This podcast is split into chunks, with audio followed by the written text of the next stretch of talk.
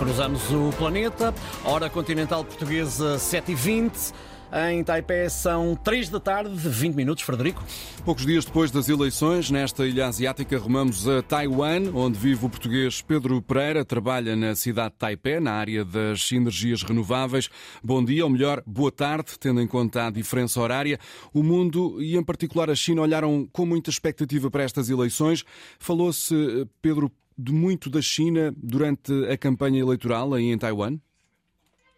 Bom dia, Federico. Ah, obrigado por me ter aqui na Antena 1. Um, olha, é interessante, as eleições em Taiwan são com quase todos os países democráticos do mundo. Têm um pouco de tudo.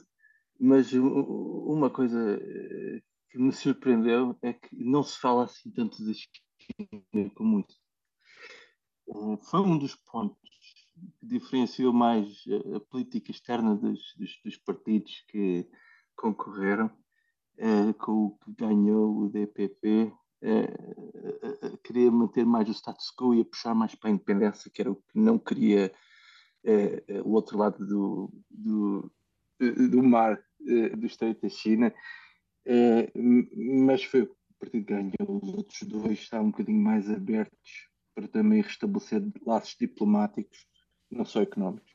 É curioso não se ter falado muito da, da China nessas eleições eh, em Taiwan, Pedro Pereira, mas eh, queria perguntar-lhe se, sabendo que a China tem realizado exercícios militares em redor da ilha e sabendo que Taiwan é um território reivindicado por Pequim, sente-se ou não algum tipo de tensão entre quem vive por aí devido a esta ameaça?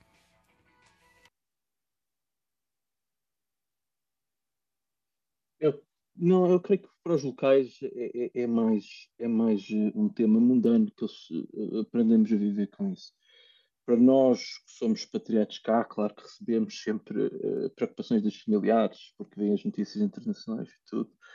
Eu creio que, uh, face ao problema da China, eles têm, eles têm visto isto como um problema que sabem lidar e, e creio que puxou um bocadinho forçar os laços com os Estados Unidos após estas eleições do que necessariamente uh, uh, o que é que podem e não podem gerir com a China. Isso tem sido, pelo menos, o teor conversas, das conversas com que eu me deparo.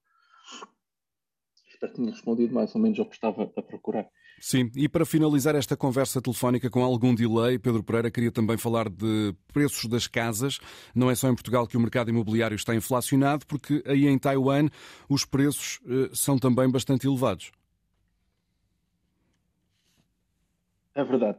E foi, foi um dos pontos que eu, que eu tenho visto mais falar aqui, especialmente entre os, os eleitores mais jovens. Um, é que uh, a desigualdade social entre, entre, entre as pessoas aumenta um pouco, também reforçado pela inflação, e, e, as famílias mais jovens não conseguem adquirir casa. E foi um dos pontos aqui mais discutidos uh, nas eleições, especialmente com o partido que foi grande surpresa, o partido do TPP, uh, onde, onde subiu para um resultado, acho que foi 26,5%, um partido foi fundado há basicamente cinco anos atrás. E uma das grandes bandeiras desse, desse, desse partido foi é, o foco nas preocupações das famílias mais jovens, com os custos da habitação, é, condições de trabalho, etc. Portanto, isso foi claramente um, um tema que não só é discutido diariamente, mas também foi muito debatido durante estas eleições.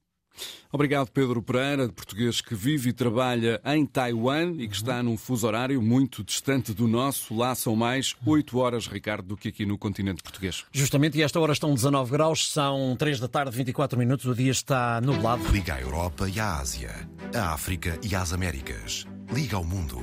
Ligue à Antena 1.